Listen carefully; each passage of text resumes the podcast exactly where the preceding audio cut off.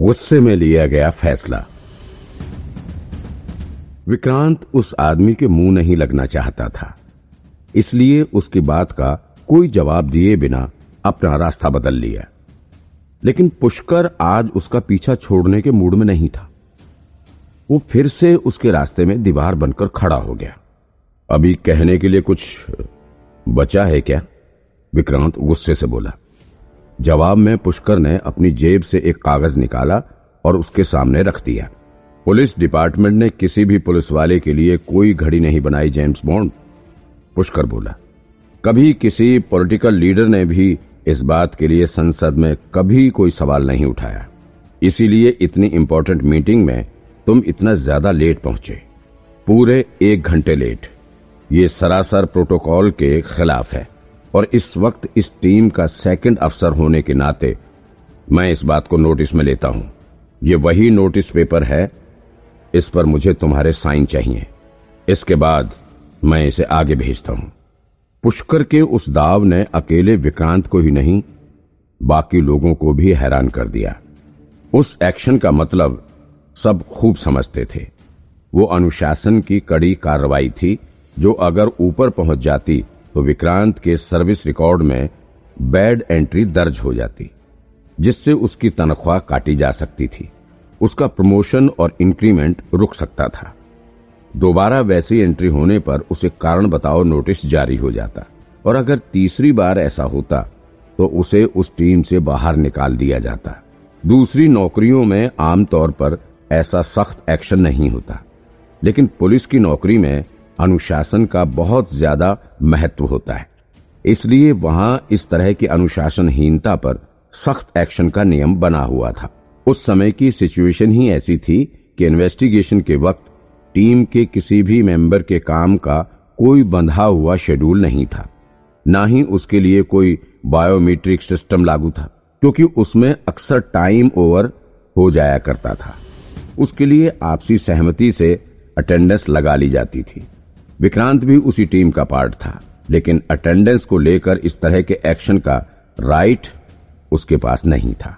विक्रांत जानता था कि वो राइट किसी और के पास है, लेकिन जिसके पास वो राइट है, वो कल ही एक इंजरी का शिकार हो गया था और उस वक्त अस्पताल में था। इसलिए उसका काम पुष्कर को सौंप दिया गया था और उसे विक्रांत से अपनी खिसियाहट निकालने का मौका मिल गया। साफ़ दिख रहा था कि वो उसके खिलाफ पुष्कर की बदले की कार्रवाई है। मगर विक्रांत के खिलाफ नफरत में जल रहा पुष्कर, ये भूल गया कि अनुशासन के इतने कड़े कायदे कानूनों के बावजूद भी उसमें बचने की गुंजाइश बाकी थी। अगर लेट होने की वजह कोई इमरजेंसी या मेडिकल क्राइसिस साबित कर दिया जाता तो वो एक्शन बेकार हो जाता। उसमें विक्रांत का बस इतना ही नुकसान होता कि उसकी एक दिन की सीएल खत्म हो जाती।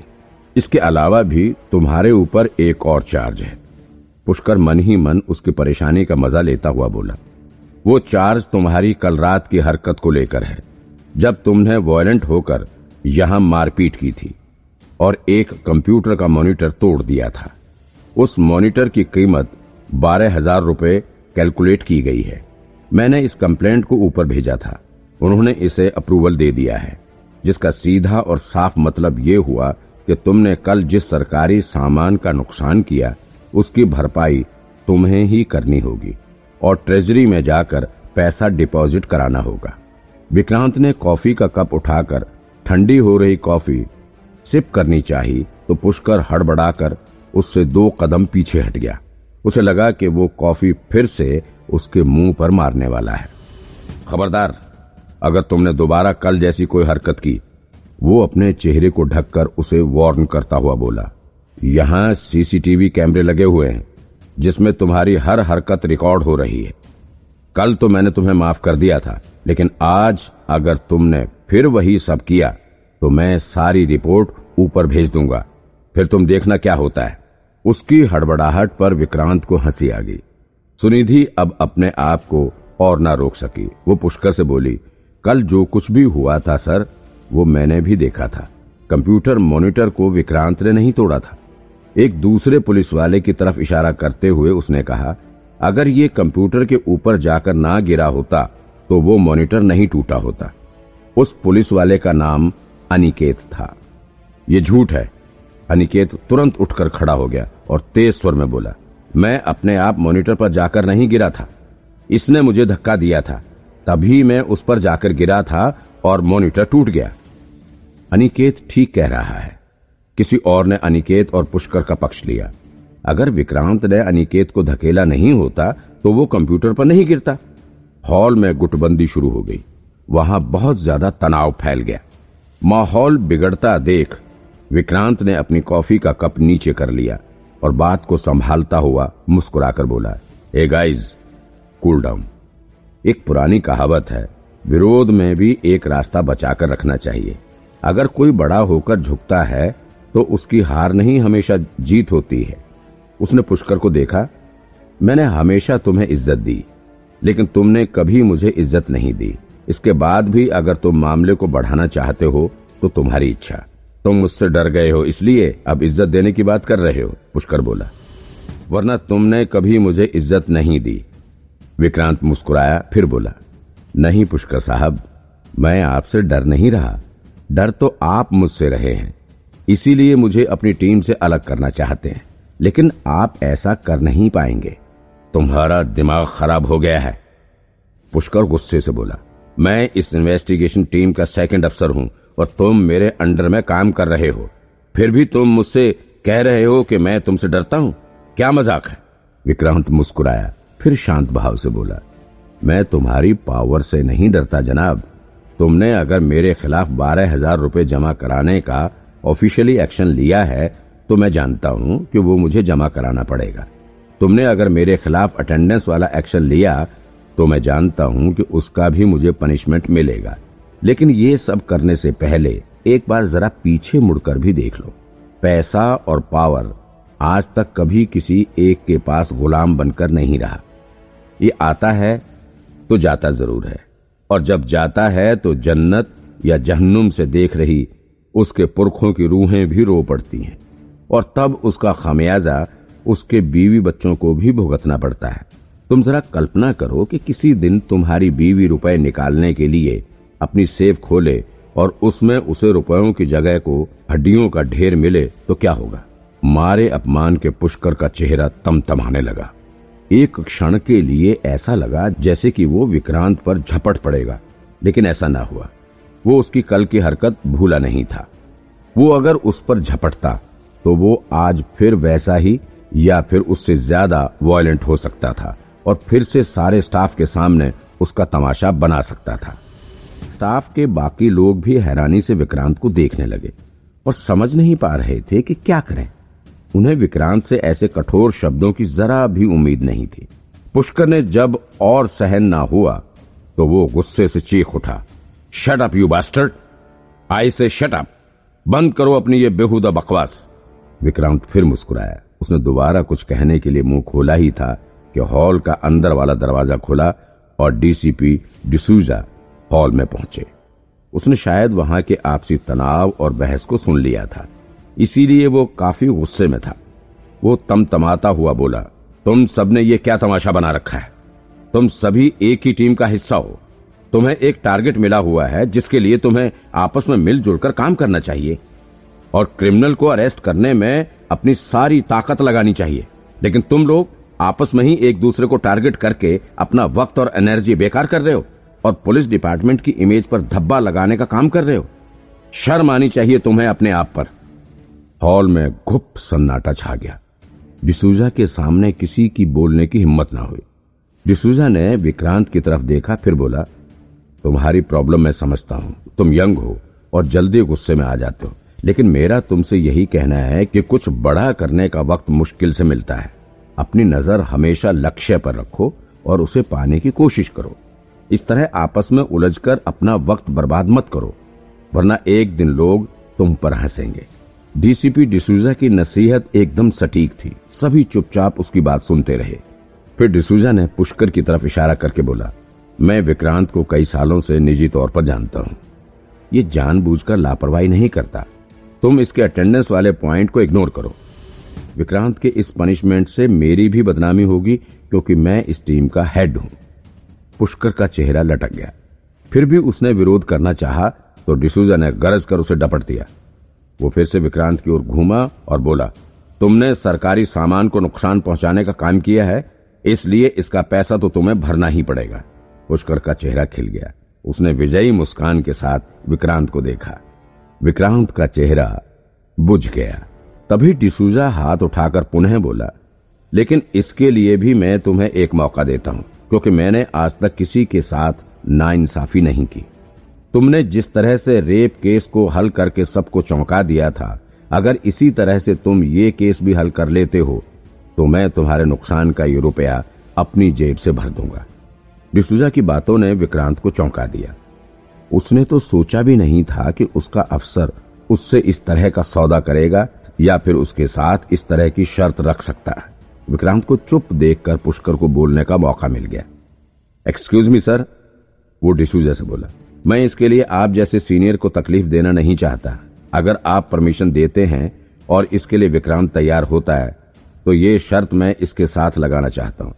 अगर इसने दिए गए वक्त में इस नए केस को हल करके दिखा दिया तो आपकी जगह इसके जुर्माने के बारह हज़ार रूपए खुद मैं अपनी जेब से भरूँगा।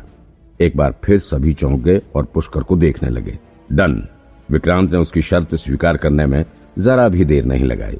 वो अपना हाथ मेज पर पटकता हुआ जोश से बोला, मुझे तुम्हारी शर्त मंजूर है। मैं एक हफ़्ते के अंदर इस केस को हल करके दिखाऊँगा। तो क्या विक्रांत वाकई इस केस को हल कर पाएगा? जानने के लिए सुनते रहिए मेरी इस कहानी को। कटा हुआ हाथ। विक्रांत और पुष्कर के बीच शर्त लगने की बात खत्म होने के बाद सभी अपने अपने काम में लग गए। तभी सुनिधि भागते हुए विक्रांत के पास आई और उसे अपनी तरफ़ खींचते हुए कहा, तुम्हें क्या हो गया है? दिमाग तो ठीक है तुम्हारा? यह हाथ काटने वाला केस है। तुम केस के लिए शर्त कैसे लगा सकते हो? हाथ काटने वाला केस? मतलब? विक्रांत ने कहा। विक्रांत अपने दिमाग पर ज़ोर डालते हुए कुछ याद करने की कोशिश कर रहा था।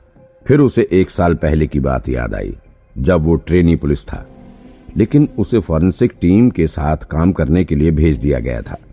मतलब ये कि इस केस की वजह से बहुत से पुलिस ऑफिसर्स ने अपनी नौकरी भी खो दी थी। अगर ये इतना ही आसान केस रहा होता तो आज हम यहाँ इसकी बात नहीं कर रहे होते। सुनिधि ने विक्रांत से कहा। अब जाकर विक्रांत को याद आया पिछले साल अप्रैल के महीने में बोरीवली के पास लगातार दो हाथ काटे जाने का केस सामने आया था। उसमें विक्टिम ने हाथ को किसी धारधार हथियार से काटकर अलग कर दिया था। इस केस के इन्वेस्टिगेशन में पुलिस काफ़ी ढीली दिख रही थी। फिर विक्टिम के बार बार कंप्लेन की वजह से मामला मीडिया में पहुँच गया था और फिर इस केस को लेकर पुलिस पर काफ़ी कीचड़ उछला था और फिर पुलिस टीम से कुछ ऑफिसर्स को लीव पर भी जाना पड़ा था। इसी केस में सस्पेंड हुए पुलिस ऑफिसर की जगह पर ही मंजू सचदेवा को टीम का हेड बनाया गया था। विक्रांत को सोच में पड़े देख सुनिधि ने कहा, तुम्हें सच में कुछ नहीं पता कि तुम मुझे बहला रहे हो? आज सुबह साढ़े पाँच बजे के करीब फिर से किसी का हाथ काटे जाने का केस सामने आया। क्या? फिर से? विक्रांत ने चौंकते हुए कहा हाँ फिर से। तभी तो सुबह सुबह मंजू मैडम ने तुम्हें फ़ोन करके बुलाया है, वरना इतनी सुबह मीटिंग क्यों होती? सभी के हाथ पाँव फूले हुए हैं। मंजू मैडम ने तो खाना भी नहीं खाया अभी तक। ओ, अब विक्रांत को एहसास हुआ कि जब वो ऑफ़िस के कंप्यूटर पर रेंट का घर ढूँढने के लिए आया हुआ था, तब अधिकतर ऑफिसर्स उस केस के साथ ही बिज़ी थे। तभी वहाँ कोई नज़र नहीं आ रहा था। मंजू मैडम ने सब कुछ एक्सप्लेन किया अभी। उस केस को एक साल हो गया है, लेकिन फिर भी सब कुछ पहले जैसा ही हुआ है। इसलिए ये कहा जा सकता है कि उस आदमी ने फिर से इस घटना को अंजाम दिया है। ओ अच्छा। विक्रांत ने केस की फ़ाइल को ध्यान से देखते हुए कहा केस रिपोर्ट के अनुसार विक्टिम एक तीस साल के करीब की महिला थी। उसका पति किसी कंस्ट्रक्शन कंपनी में काम करता था और वो अक्सर बाहर ही रहता था। वो रात को एक पार्टी से निकलकर अपनी बीएमडब्ल्यू कार से अपने घर पहुँची और फिर सुबह जब सोकर उठी तो उसका दाहिना हाथ कटा हुआ था। और सबसे कमाल की बात यह थी कि हाथ काटने वाले अपराधी ने उस औरत को प्रॉपर फ़र्स्ट एड भी दिया था, ताकि उसका ज़्यादा खून ना बहे। पिछले साल भी अपराधी ने ऐसा ही किया था। उसने पहले दो औरतों के हाथ काटे थे, और फिर उन्हें भी फ़र्स्ट एड दिया था। वो तीस साल के करीब वाली महिलाओं को ही अपना शिकार बनाता था। ये कैसे हो सकता है? तुम लोग उसे अब तक पकड़ क्यों नहीं सके? हर जगह कैमरा लगा हुआ है और फिर भी उसकी एक भी फ़ोटो तक नहीं है। कमाल है यार, तुम सही कह रहे लेकिन सच में अपराधी ने कोई क्लू नहीं छोड़ा है। किसी कैमरे में उसकी शक्ल नहीं दिख रही है। ऐसा लगता है जैसे कोई भूत हो। आता है और अपना काम करके चला जाता है। इसीलिए तो तुमसे कह रही हूँ कि तुमने गलत शर्त लगा लिया है। अब बस चुपचाप मॉनिटर के बारह हज़ार रुपयों का इंतज़ाम कर लो। ओह, बच्चे रुक जाओ। तुम देखना, अगर वो दोबारा से ऐसा कुछ करने की सोचता है तो तुरंत पकड़ लिया जाएगा। मैं इस चीज़ से नहीं डरी हूँ कि ये केस सॉल्व नहीं होगा, लेकिन मुझे बस इतना पता है कि ये केस तुमसे सॉल्व नहीं होगा। सुनिधि ने कहा अच्छा वो क्यों? क्योंकि इस केस को मंजू मैडम लीड कर रही हैं। अब अगर तुम अकेले दम पर ये केस सॉल्व करोगे, तभी तुम ये शर्त जीत सकते हो। लेकिन तुमसे पहले अगर मंजू मैडम ने ये केस सॉल्व कर दिया तो फिर तुम तो शर्त हार गए ना? हम्म ये बात तो है। ये कहते हुए विक्रांत को उस चमत्कारिक शक्ति की याद आ गई। फिर उसने चुटीले अंदाज में कहा, लेकिन कुछ भी हो सकता है। क्या पता कल सुबह तक मैं ये केस सॉल्व कर दूँ? वैसे मुझे लगता है ना कि उस औरत का हाथ उसके हस्बैंड ने ही काट दिया होगा। बीवियाँ होती ही ऐसी हैं। खूब पैसे खर्च करती रही होंगी। फिर बेचारे के पास हाथ काटने के अलावा कोई और रास्ता नहीं रहा होगा। वाह, क्या दिमाग लगाया है? सुनिधि मुस्कुराते हुए वहाँ से चली गई। उस रात अपने अपार्टमेंट में लौटने के बाद विक्रांत पूरी रात नहीं सो सका। उसके दिमाग में तरह तरह के ख्याल चल रहे थे। अगर कल सुबह उठने के बाद सिगरेट की कश लगाते ही वो चमत्कारिक शक्ति प्रकट नहीं हुई तो फिर सब खत्म हो जाएगा। और अगर वो शक्ति अब विक्रांत के पास नहीं रहेगी तो फिर ये केस वो कैसे सॉल्व करेगा? हाथ काटने का केस। और सिर्फ़ महिलाओं के हाथ? विक्रांत बड़े ध्यान से केस की फ़ाइल को पढ़ रहा था। वो जब भी कोई काम करता था तो उसे बहुत शिद्दत से उसमें डूब सा जाता था। अपने इसी एटीट्यूड के कारण वो एक समय माफिया जगत में बहुत बड़ा नाम बन चुका था। विक्रांत केस की एक एक चीज़ को बड़ी बारीकी से समझने की कोशिश कर रहा था।